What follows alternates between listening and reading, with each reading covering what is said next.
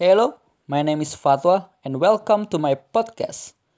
Maybe this podcast will only be one episode podcast, but I'm very interested because I will tell about investment. Actually, in the COVID 19 situation like this, there is one big question. It's called what is the best investment in times like now? Of course, I will answer the best investment now is a health investment because it is very important in the life and the future. Second, because we work from home, the best investment is knowledge by multiplying reading books and increasing insight while at home, which cannot be done in normal situation because you are busy going out with your friends. But talking about investing our money at a time like this, in my opinion, the best choice is invest in mutual funds, or in Indonesia called reksadana.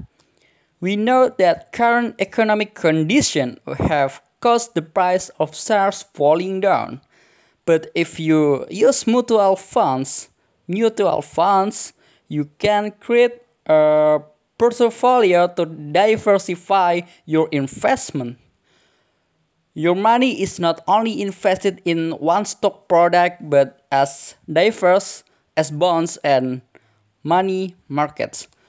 You can do a strategy called DCA or dollar cost averaging, where we will always buy shares monthly or weekly with the same nominal and do not care about market fluctuation and we can sell shares when the price goes up.